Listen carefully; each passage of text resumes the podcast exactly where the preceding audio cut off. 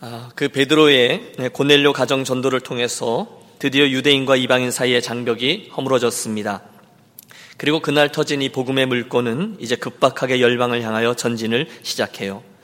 물론 하나님은 얼마든지 당신 혼자서도 그 놀라운 일을 하실 수 있으시죠.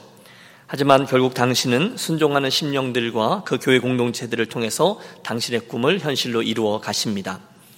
뜻밖에도 그 놀라운 세계 선교를 위해서 중심적으로 사용된 교회는 지금까지 우리들의 시선을 끌고 있던 본토, 즉 예루살렘 교회가 아니라 오늘 본문에 새롭게 등장하고 있는 이방 지역의 안디옥 교회였습니다.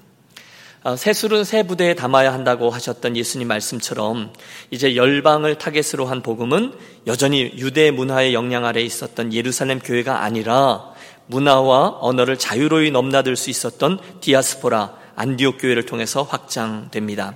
그런 의미로 이민자, 즉 디아스파라 교회로 서 있는 우리 유니온 교회에게 있어서 오늘 이 본문에 나오는 안디옥 교회의 모습과 행보는 참 좋은 모델이라고 말할 수 있습니다.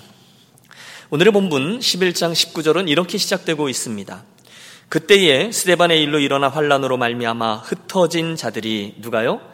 흩어진 자들이 베니게와 구브로와 안디옥까지 이르러 유대인에게만 말씀을 전하는데 그 중에 구브로와 구레네 몇 사람이 안디옥에 이르러 헬라인에게도 말하여 주 예수를 전파하니 주의 손이 그들과 함께 하심에 수많은 사람들이 믿고 죽게 돌아오더라 이렇게 되어 있습니다.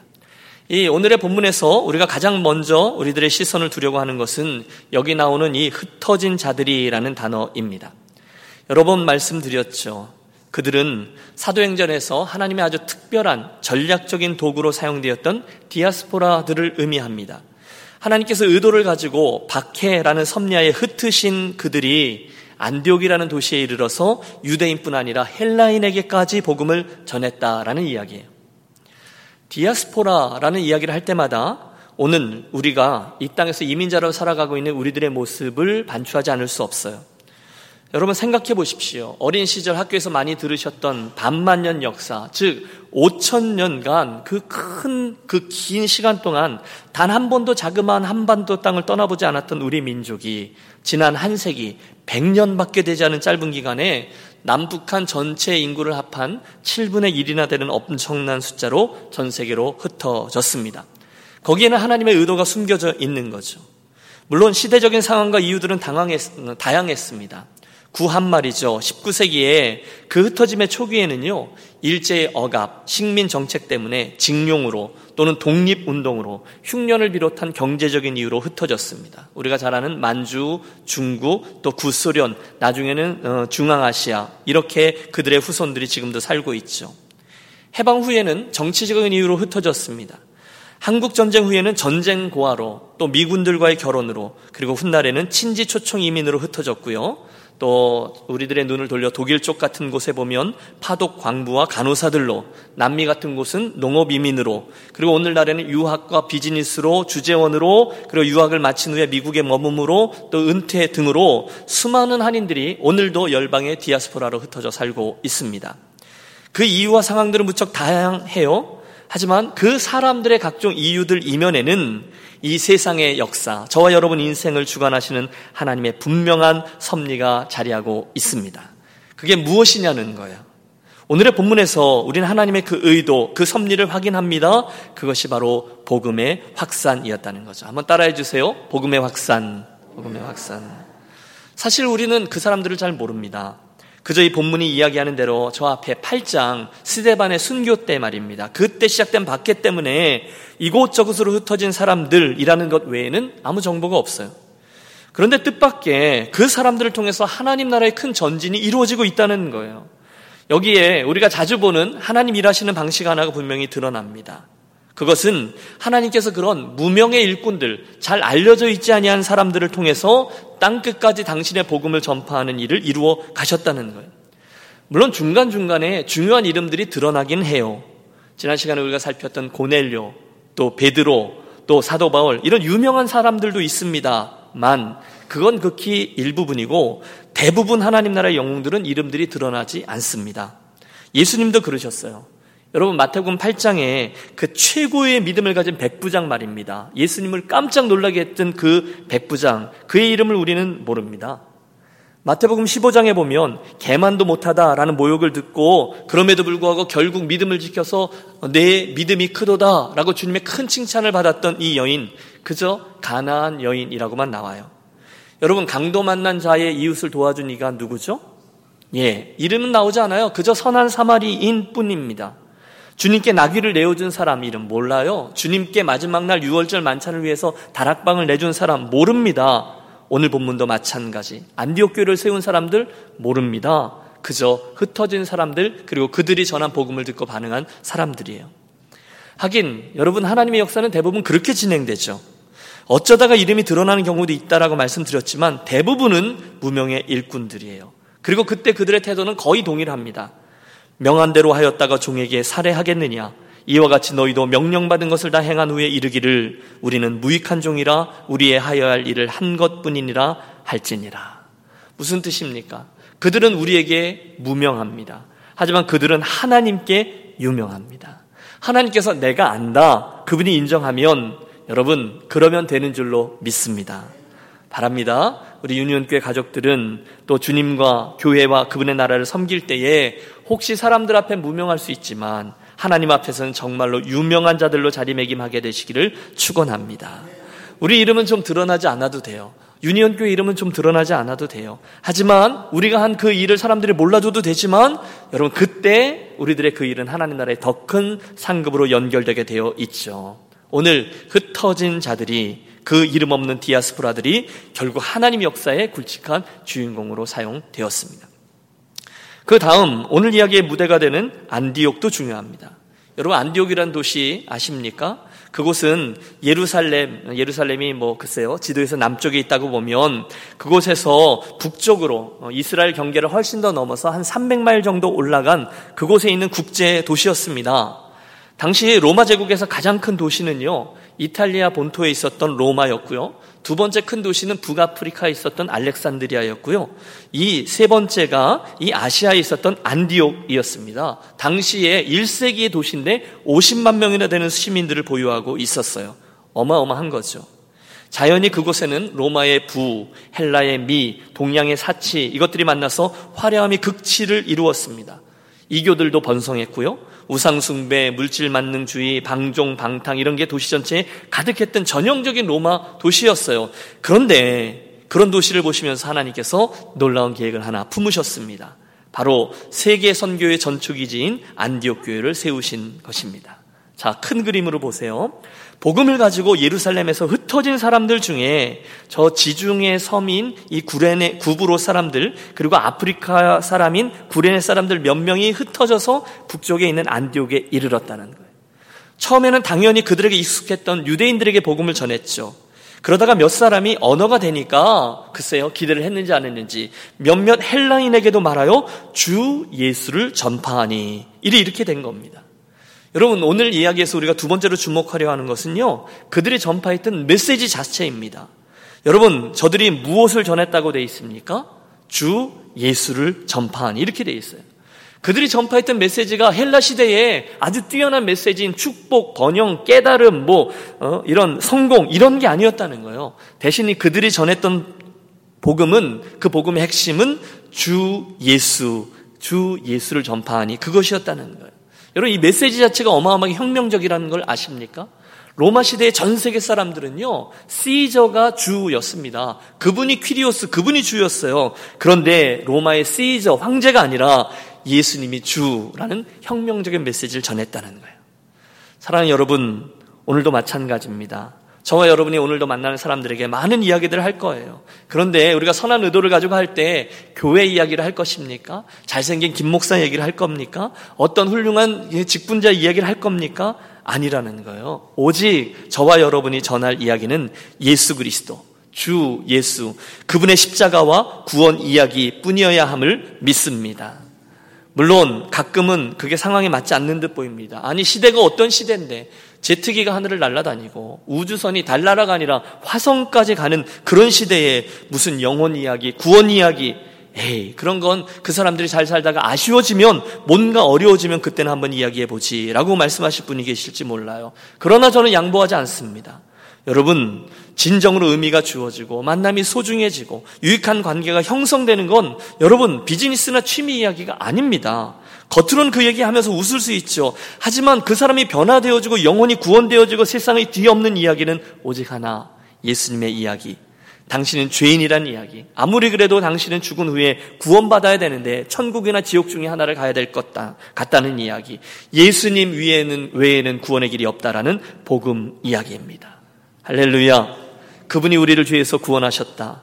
죄 사함을 받고 영생을 얻는다. 꼭 예수 믿어야 천국 간다. 이게 우리가 전해야 될 복음의 핵심이에요. 그랬더니요. 이어지는 말씀을 보세요. 그랬더니 주의 손이 그들과 함께 하심에 수많은 사람이 믿고 죽게 돌아오더라. 이렇게 되어 있습니다. 할렐루야. 영혼에 관심을 가진 사람들이 주 예수를 전파했더니 당연하죠. 하나님께서 당신의 목적대로 그 성도들이 반응했더니 그 일을 할 때 주의 손이 그들과 함께 해 주셨다는 거예요. 그래서 헬라인을 비롯해서 많은 사람들이 예수를 믿고 구원을 얻었어요.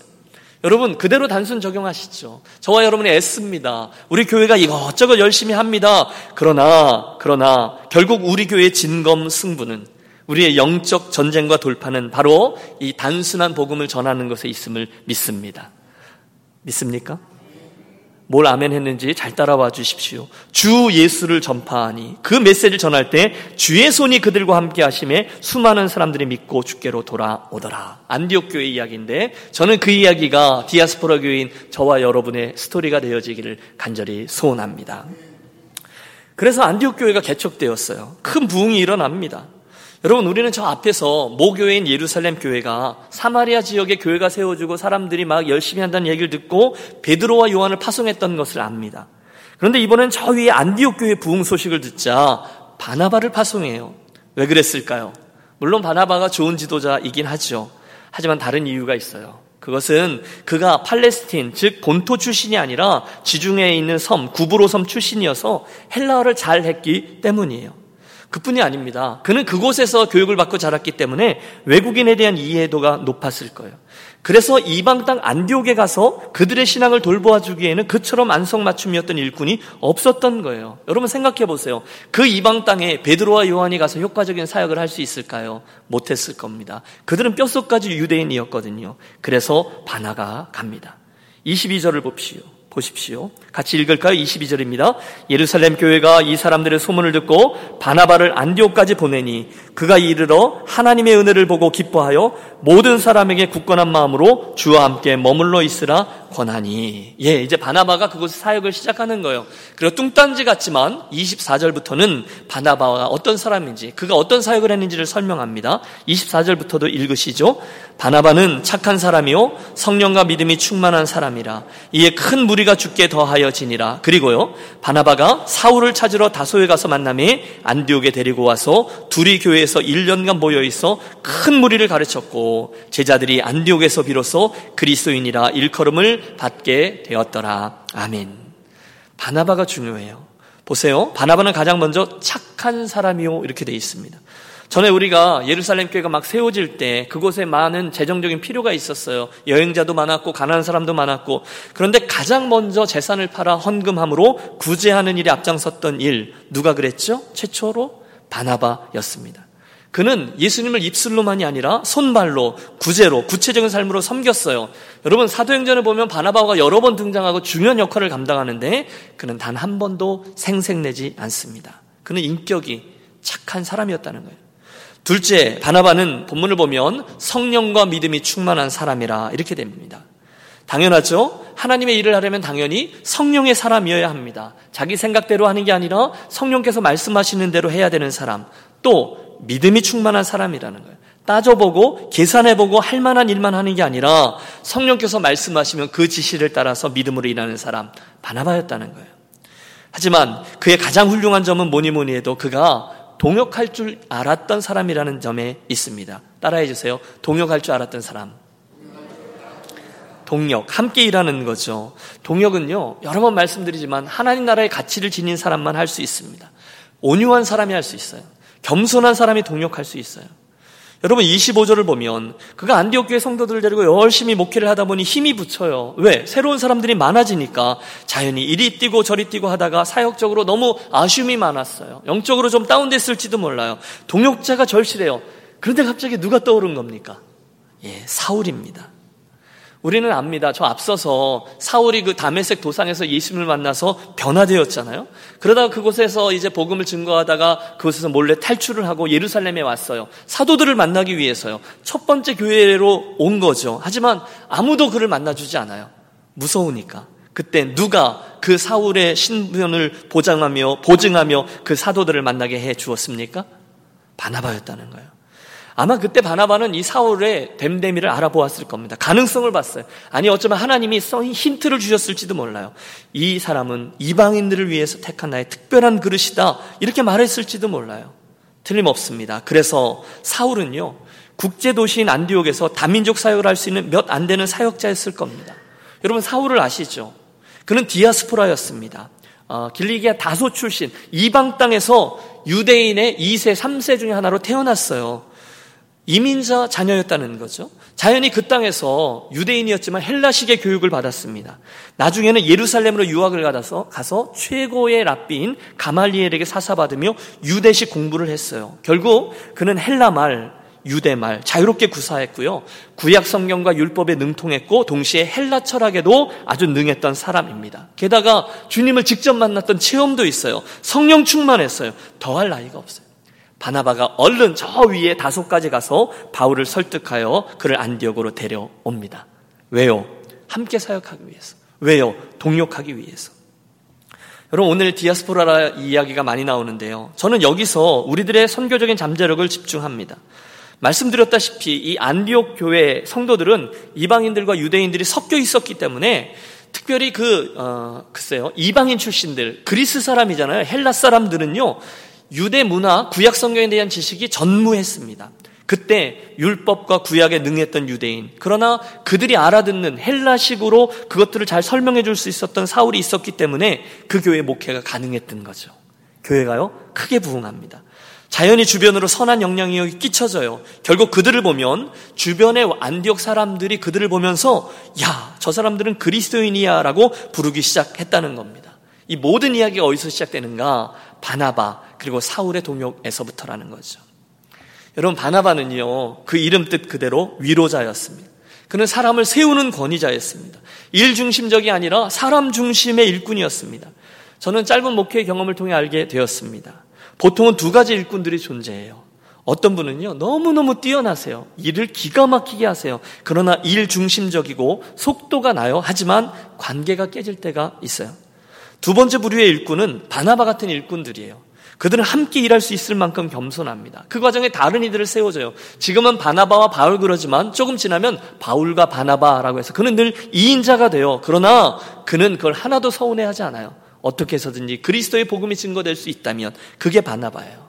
자, 두 가지 부류의 일꾼을 말씀드렸는데, 글쎄요, 이 두 가지 부류 중에 누가 맞고 누가 틀리냐, 그건 아니죠. 각자 하나님 주신 은사가 있으니까.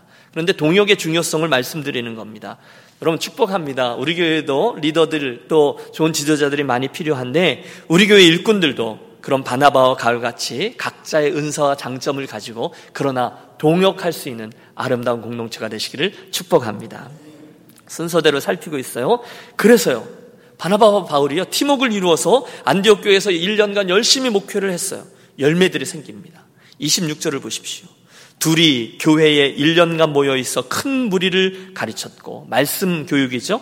그러자 성도들이 점점 더 성숙해집니다. 결과적으로 제자들이 안디옥에서 비로소 그리스도인이라 일컬음을 받게 되었더라. 그 결과 주변에 있던 안 믿던 사람들이 예수 믿는 사람들을 보면서 그리스도인이라는 별명을 붙여 주었다는 거예요. 야, 쟤들 특이한데, 신기한데, 쟤들은 그리스도인이야. 그리스도인. 여러분 이게 무슨 뜻일까요? 물론 여러분 요즘은 그리스도인, 크리스찬 그러면 그냥 교회 다니는 사람 정도라고 우리가 생각합니다.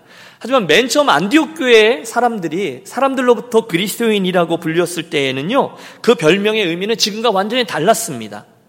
여러분 그리스도인, 크리스찬은 여러분 Christ가 뭐죠? 예, 그리스도죠. Christ라는 단어와 뒤에 IAN, 안이라는 단어가 합쳐져서 크리스찬이 된 거거든요. 그러니까 그리스도인이란 단어는 그리스도에게 사람, 다시 말해서 이 안은 라틴어의 어미인데요. 그것은 무엇인가 속해 있다 이런 뜻입니다. 그러므로 그리스도인 즉 크리스찬은 뭐죠? 그리스도에게 속해 있는 사람 이런 뜻이에요. 그들이 어떻게 살았느냐? 그리스도에게 속한 사람처럼 그 이름값을 하며 살았다는 거예요. 물론 처음에는 사람들이 그리스도인이라는 말을 경멸하듯이 썼을 거예요. 여러분 헬라에 있던 사람들이 저 유대의 변방 그것도 갈릴리에서 촌 사람들 투박한 사투리를 쓰는 갈릴리 사람 누군가 예수라는 사람 그러다 나중에 사형틀에서 처참하게 죽은 사람 그를 그를 교주로 섬긴데 참 한심한 녀석들 같으니 쫓아다닐 사람이 없어서 그런 사람을 쫓아다녀 여러분 그게 크리스찬의 처음 별명의 의미였어요. 그런데 저들이 가만 지켜보니까 이 사람들이 보통 희한한 게 아니거든요. 알면 알수록 이 평판의 내용이 바뀌기 시작합니다. 그들은 다른 사람들보다 훨씬 더 도덕적으로 정결하게 삽니다. 그 삶에 규격이 있어요. 거짓이 없어요. 가만히 보니까 교회 가면 망나니 같은 사람이 순한 양처럼 바뀝니다. 사랑이 뭔지를 느낄 수 있어요. 구제에 힘씁니다. 인상 쓰던 이름, 얼굴들이었는데 기쁨이 있고 감격이 있고 목적을 향한 삶을 살기 시작해요. 사람들이 수군댔겠죠. 야, 어떻게 저럴 수 있지? 혹시 내가 모르는 뭔가가 있을까? 아, 그러다 보니까 안디옥 사람들이 결국 깨닫게 되는 거죠. 야, 저 사람들은 예수 믿는 사람들이구나. 우리랑 좀 다르구나. 살아가려면 저렇게 살아야 하나구나. 야, 쟤들은 예수를 쫓는 사람들이래. 예수께 속한 사람들이래. 할렐루야. 음. 여러분, 그게 그리스도인이에요. 그리스도인은요, 자기들이 붙인 게 아니에요. 대신 그리스도인들은 남들이 붙여준 거예요. 나폴레옹에 관한 일화가 떠오르네요. 여러분, 어, 보나파르트 나폴레옹이 어느 날 부하들의 막사를 순시하다가 저쪽 막사의 한 구석에서 들려오는 얘기를 본의 아니게 듣게 됐다가 깜짝 놀랍니다. 왜냐하면 누군가가 자기의 이름을 언급하면서 막 흉을 보고 놀리는 거예요. 아이, 뭐, 그럴 수도 있지, 부하들이. 이러면서 지나치려고 했는데 너무 심한 거예요. 이건 아무래도 아니다. 이건 아니다. 이건 하극상이다. 화가 난 나폴레옹이 막사로 확 들어갑니다. 누가 감히 황제의 욕을 하느냐? 호통을 칩니다. 어안이 벙벙해서 그런 적 없습니다. 잡아떼는 부하들이 더 얄밉죠. 너희가 분명히 보나파르트라는 이름을 들먹이며 흉을 보지 않았느냐? 닥달을 합니다. 그제서야 상황 파악이 된 부하들. 사실은 황제의 이름을 말한 게 아니라 새로 들어온 신참 보나파르트라는 쫄병 얘기를 한 거라는 거예요. 동명이인이에요. 알고 보니 이 병사의 행실이 너무너무 불량했고요. 그날 밤에도 그 전날 밤에도 몰래 막사를 빠져나가서 거하게 취해가지고 주정 부리다가 끌려 들어왔다는 거죠. 얘기를 들은 황제가 잡아와라 명합니다. 갑자기 황제 앞에 끌려온 보나파르트가 두려움에 떱니다. 앞을 왔다 갔다 하다 황제가 이렇게 외쳤어요. 너 둘 중에 하나를 선택해라. 내 이름을 바꾸든지 내 행실을 바꾸든지 뭘 하겠느냐. 여러분 이야기가 해피엔딩으로 맞춰지는 걸 아십니까? 그 쫄병이 그 일을 통해 그의 행실을 고쳤고 결국 훌륭한 군인으로 거듭났다는 거예요.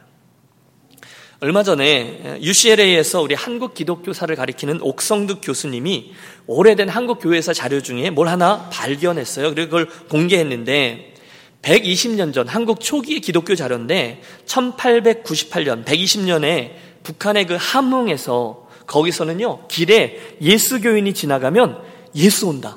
예수가 지나간다. 이렇게 말했다고 합니다. 그게 기록에 있어요. 그게 그리스도인이라는 거죠. 이옥 교수님의 글은 이렇게 맞춰져요. 아, 우리가 길을 걸어갈 때 우리 안에 예수가 보여진다면 얼마나 아름답고 의미가 있을까? 그들은 안디옥의 초대교인들처럼 예수종이로 예수쟁이라고 욕을 먹고 핍박받는 것을 자랑스러워했다. 무슨 말씀을 드리는 것입니까? 여러분, 여러분은 여러분 주변에 계신 분들로 인하여 야, 저 사람은 예수 믿는 사람이야. 그리스도인이야. 저 사람은 예수께 속한 사람이야. 이렇게 불릴 만큼 신실한 매력적인 삶을 살아가고 계십니까? 아니면 그 이름이 부끄러워서 나의 그리스도인됨을 감추기에 급급한 그런 삶을 살아가고 계십니까? 여러분, 이 아침에 들은 안디옥 교회 성도들이 안디옥에 있는 다른 사람들에게 그리스도인이라고 그런 별명으로 불리웠다라는 이야기가 우리 모두에게 선한 도전이 되어지시기를 바랍니다. 그날 그들은 달랐습니다. 그 결과 그들은 그곳에 최초로 그리스도인이라고 불리게 되었어요. 여러분, 이 말씀 그대로 적용합니다. 저와 여러분 모두가 여러분 주변 사람들에게 바로 그런 좋은 의미에서 야, 저분은 진짜 그리스도인이야 인정받는 분들이 되어지시기를 축복합니다. 음. 이어지는 27절 그 안디옥 교회의 또 다른 특징 아름다운 모습이 하나 드러납니다. 함께 27절 읽겠습니다. 그때에 선지자들이 예루살렘에서 안디옥에 이르니 그 중에 아가보라 하는 한 사람이 일어나 성령으로 말하되 천하의 큰 흉년이 들리라 하더니 글라우디오 때에 그렇게 되니라. 예. 안디옥에서 그들이 동력해서 교회가 북적북적한 지 한 1년쯤 됐을 때 예루살렘에서 예언의 은사들을 가진 어, 소위 그 선지자라 하는 사람들이 몇 명 내려왔어요. 그래서 이제 글쎄요 기도회를 했겠죠. 그 중에 아가보라는 사람이 중간에 일어나서 예언을 했는데 그 예언 그대로 그 예루살렘에 있던 팔레스틴 지역이 큰 흉년에 들게 되었다는 거예요. 그때 29절입니다. 제자들이 각각 그 힘대로 유대에 사는 형제들에게 부조를 보내기로 작정하고 이를 실행하여 바나바와 사울의 손으로 장로들에게 보내니라. 이렇게 되어 있습니다. 여러분 이게 재밌어요. 개척교회가요. 본교회에다가 헌금을 보냈다는 거예요. 보통은 거꾸로잖아요. 그런데 개척교회가 마더처치에 구제헌금을 내서 보내주었다는 거예요. 그런데 이제 중요한 건 오늘 그들이 한 이 헌금의 행위입니다. 그들이 어떻게 헌금을 했다고 되어 있습니까? 29절 제자들이 각각 그 힘대로 제 힘대로 했다는 거예요. 여러분 저는 이게 중요합니다. 그들라고 생각해요. 그들은 자기 힘대로 자기들이 할 수 있는 만큼 한 거예요. 여기 보면 억지로 했다거나 빚내 성금한 게 아니라는 거예요. 자기들이 할 수 있는 만큼 했다는 거예요. 오늘 저는 여러분과 이걸 배우기 원합니다. 혹시 앞으로 여러분 신앙생활 하다가 빚내서 헌금을 드린다거나 또 억지로 얼마를 해서 떼어 드린다거나 여러분 그건 특별한 은사나 사명이 아니면 여러분 하지 마시기를 바랍니다. 이 대목에서 은혜를 받는 분이 계셔야 되는데 네. 여러분 무슨 말씀을 드리는 건가? 여러분 자칫 잘못하면 오해하실 수 있어요. 여러분의 형편대로 헌금 생활을 하시기를 권하는 거예요. 그럼 어떻게 하는 게 바른 헌금 생활입니까? 여러분 간단합니다. 이번 달에 수입이 많았어요? 그러면 여러분 하나님 주신 거라는 믿음으로 많이 하세요. 그런데 그 다음 달에는 수입이 적었어요? 그러면 적게 하세요. 그러다가 너무너무 힘드세요? 여러분 하지 마세요. 헌금하지 마세요. 여러분 혹시 다르게 주장하는 분들도 계세요. 없을 때 더 믿음으로 빚내서 헌금하면 하나님께 세워주신다. 그런 믿음이 가신 분은 그 믿음대로 할 수 있어요. 그러나 제 가르침은 이거죠. 너무 힘들면 하지 마세요. 그러다가 또 주시면 또 하세요. 여러분, 제 헌금의 원칙은 이겁니다. 형편대로 하는 거예요. 첫째. 둘째, 제 힘대로 하는 거예요. 종종 이상한 분들을 뵙니다. 자기가 헌금의 수준을 정해 놓아요. 그리고 자기 삶의 정황과 수준을 거기에다가 맞추어요. 어떤 분들은요, 교회 상황을 쫙 봐요. 그러다가 이렇게 헌금이나 이런 걸 보시다가 여러분도 이렇게 헌금에 관심이 있으시잖아요. 그러다가 교회 살림이 조금 빠듯해 보인다 그러면 헌금을 쑥 해요. 그러다가 상황이 좀 괜찮아지는 것 같아. 그러면 내가 안 해요. 나는 딱 이만큼이야. 자기가 그걸 정해놓고 자기를 거기에다 맞춘다는 이야기죠. 여러분, 제가 캐나다에서 목회할 때 신방을 갔는데 본인은 11조를 할 수 없다고 하시는 분을 보았어요. 왜요? 자기가 11조 하면 11조 금액이 너무 커서 교회와 성도들이 놀랄까봐 못한대요. 여러분, 안 놀랍니다. 어? 제가 아쉬운 건요, 결국 그분이 제대로 한번 못 해보고 아쉽게도 인생을 마감하셨어요. 금방. 혹시 여러분, 체면으로요, 교회 잔고를 내가 봐가면서 이렇게 저렇게요? 다 어리석은 모습입니다. 잘못된 태도예요. 여러분, 우리는 믿어요. 교회는 그리스도의 몸입니다. 그죠?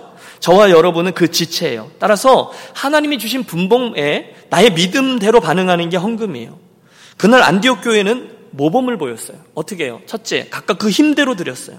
여러분, 오늘 제가 드리는 얘기의 포인트에 절대로, 절대로 그 액수나 숫자가 중요하지 않아요. 억지로의 헌금, 체면치레의 헌금, 내가 주인인 양 조절하는 헌금, 절대로 옳지 않아요. 하나님이 많이 주시면 믿음대로 많이 하는 거예요. 하나님이 이번 달에 적게 주셨어요? 그러면 적게 하시는 거예요. 없으면 하지 마세요. 그러나 하나님이 또 주시면 또 하세요. 이게 믿음의 반응이라는 거예요. 그런데 내가 거기에 주도권을 잡으면 안 된다는 거예요. 여러분, 저는 이 이야기가 여러분에게 형편대로 또는 각각 제 힘대로가 선한 도전이 되시길 바라요. 그래서 남편과 아내가 좀 의논하시고요. 자녀도 그 헌금의 원칙에 대해서는 좀 의논을 하시는 게 필요하다고 생각해요. 여러분, 제가 기회가 돼서 말씀을 드린 거예요. 형편대로 하세요. 또 믿음대로 하세요. 그러면 절대로 헌금 때문에 시험에 드는 분은 없게 되실 것입니다. 마지막 특징으로 넘어가 보시죠. 결국 그 아름다운 안디옥 교회는요, 기독교 역사상 최초의 선교사를 파송하는 교회라는 축복을 받습니다. 우리가 사도행전 13장에 가면 그 이야기가 나오죠. 새로운 세대가 열려서 사도 바울의 이제 선교 여행 이야기가 시작되는데 바야흐로 디아스포라 교회에 숨겨놓으신 보배 이민자 출신이요 코스모폴리탄이었던 바울과 바나바가 디아스포라 교회였던 안디옥 교회를 통해서 첫 번째 선교사로 파송됩니다. 여러분 저는 자연스럽게 여기서 우리 교회의 모습이 오버랩됩니다. 우리가 지금 그 안디옥 교회 전승을 잘 따라가고 있는 거죠.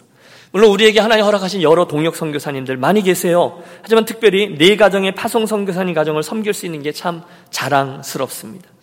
기도할 때마다 이제 눈을 감고 열방을 위해서 기도하다 보면 아프리카 이쪽 끝에서부터 중간으로 그리고 어, 그 아, 아시아로 중동으로 또 북미로 이렇게 쭉 넘어오면서 그 선교사님들을 위해서 기도할 때 이런 고백이 있어요. 하나님 우리가 무엇이 간데 이렇게 복된 축복을 계속해서 허락하시는지요. 감사가 있어요. 여러분 아세요? 교회가 아무리 오래되어도 그 교회에서 선교사님을 파송하거나 그들을 섬기지 못하는 경우가 참 많이 있습니다. 물론 중간중간 버거울 때도 있습니다. 하지만 우리는 믿습니다. 이 일은 반드시 아버지께서 기뻐하시는 일이기 때문에 우리가 뜻을 세우고 순종하기만 하면 하나님께서 필요한 부분을 채우셔서 이 일을 능히 넉넉히 잘 감당할 수 있게 해주신다는 것을 말입니다. 여러분 지난 주간에 네팔에서 연락이 왔어요. 벌써 다섯 번째 텀 사역을 위해서 귀임한 유승재 선교사 가정, 우리가 얼마 전에 같이 기도하고 또 파송했던 그 가정, 잘 도착했다고, 계속 앞길과 사역을 위해서 기도해 달라고. 아직 다리가 다 완쾌되지 않았지만 그 사역의 고삐를 놓지 않고 있습니다. 가슴이 찡해요. 그뿐 뿐입니까? 옆으로 가면 이승용 선교사님 가정, 또 이상원 선교사님 가정, 또 저 아프리카 저쪽에 가면 곽여경 선교사님 가정, 모두들 일당백하며 그 사역들을 감당하고 있는 우리의 파송 선교사님들입니다. 여러분 함께 기억하겠습니다. 우리가 섬기는 그 파송 선교사님들 아니 또 함께 섬기는 동역 선교사님들까지 그분들이 가 계신 곳 거기까지가 바로 우리 유년교회 boundary라는 사실을 말입니다. 여러분, 이 시간에 우리 한번 옆에 있는 분을 칭찬하고 격려하고 넘어가겠습니다. 옆에 있는 분들에게 그동안 수고하셨습니다. 격려해 보세요. 그동안 수고하셨습니다. 네. 이쪽에 있는 분들에게 계속 함께 가주세요. 계속 함께 가주세요. 네. 그들이 디아스포라 교회인데 선교사들을 파송하고 계속 그 일을 했다는 거예요. 자, 오늘 사도행전 11장에 등장하는 이 안디옥 교회 이야기가 유독 우리에게 의미 있는 이유가 여러 가지예요. 가장 먼저 그 교회는 디아스포라들에 의해서 시작된 교회였다는데 의미가 있습니다. 그들은 유대인뿐이 아니라 민족과 문화와 언어를 넘어서 헬라인에게까지 복음을 전하는 교회였어요. 또 그 교회가 전파하는 메시지는 뭐였습니까? 주 예수였습니다. 그래서 영원히 구원받는 교회가 됐어요. 또 그 교회는 신실하고 뛰어난 리더들이 있었어요. 바나바와 바울 이야기입니다. 그 결과 좋은 평판들이 있었습니다. 그들이 그리스도인이라 불렸어요. 열심히 구제를 실행하기도 했습니다. 그리고 마지막으로 그 교회는 기독교 역사상 처음으로 열방을 향한 선교사님을 파송했습니다. 바야흐로 하나님께서 디아스포라들 안에 담아놓으신 선교적인 사명과 잠재력이 폭발한 교회였다는 거죠. 이런 말을 들은 적이 있어요. 참 쉽지 않은 이 이민자의 삶을 살아가면서 우리들에게 있는 기적이 있다는 거예요. 이민자들의 기적이 뭐냐? 이 미국 땅에 살아남아 있는 거래요. 음? 두 번째 기적도 있어요. 이 미국 땅에서 웃고 있는 거라는 거예요. 공감이 가죠? 하지만 제가 생각하기에 더 큰 기적이 하나 더 있습니다.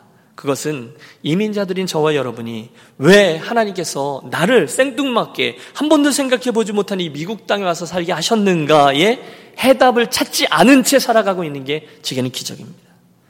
여러분 하나님께서 저와 여러분을 남의 땅에 보낸 이유가 있지 않겠습니까? 여러분 저와 여러분이 한국 땅에 살았다면 저도 저를 보면 알아요. 저는 결코 이 넓은 세상에 대해서 눈을 뜨지 못했을 겁니다. 다른 나라 문화를 존중하고 나의 문화를 객관화하는 법을 배우지 못했어요. 여러분 우리는 특징이 있어요. 우리는 놈자를 붙이지 않고는 외국 사람을 부르지 못해요. 일본 사람 뭐라 불러요? 외놈. 중국 사람 뭐라 불러요? 떼놈. 중국 사람 아니 미국 사람 뭐라 불러요? 양놈. 이렇게. 죄송합니다. 그게 우리들 한국 사람들이었다는 거예요. 오랫동안 그랬어요. 그러다가 이민자가 되고 디아스포라가 되었더니 찬란한 다른 문화와 언어와 민족들이 보이게 되는 거예요. 내가 센터가 아니더라는 거예요. 하나님이 나만 사랑한 게 아니라는 거예요. 그리고 하나님이 모든 사람에 관심이 있다는 거예요. 그게 디아스포라가 된 우리들의 유익입니다. 그들의 모습을 보고 배우면서 우리는 이곳에서 사명을 감당하게 되었어요. 우리는 영어도 습득했어요. 패스포드 색깔도 달라졌어요. 무엇 때문일까요? 어떤 하나님의 소원 때문일까요? 반복합니다. 우리 교회는 이걸 계속 반복하는데 교회는 부르심을 입은 자들의 모임입니다. 하나님 부르셨어요. 그래서 불러서 이렇게 모았어요. 왜 부르셨죠? 저와 여러분을 죄에서 구원하여 구원하여 하나님의 백성이 되도록 하기 위하여 부르셨습니다. 아멘.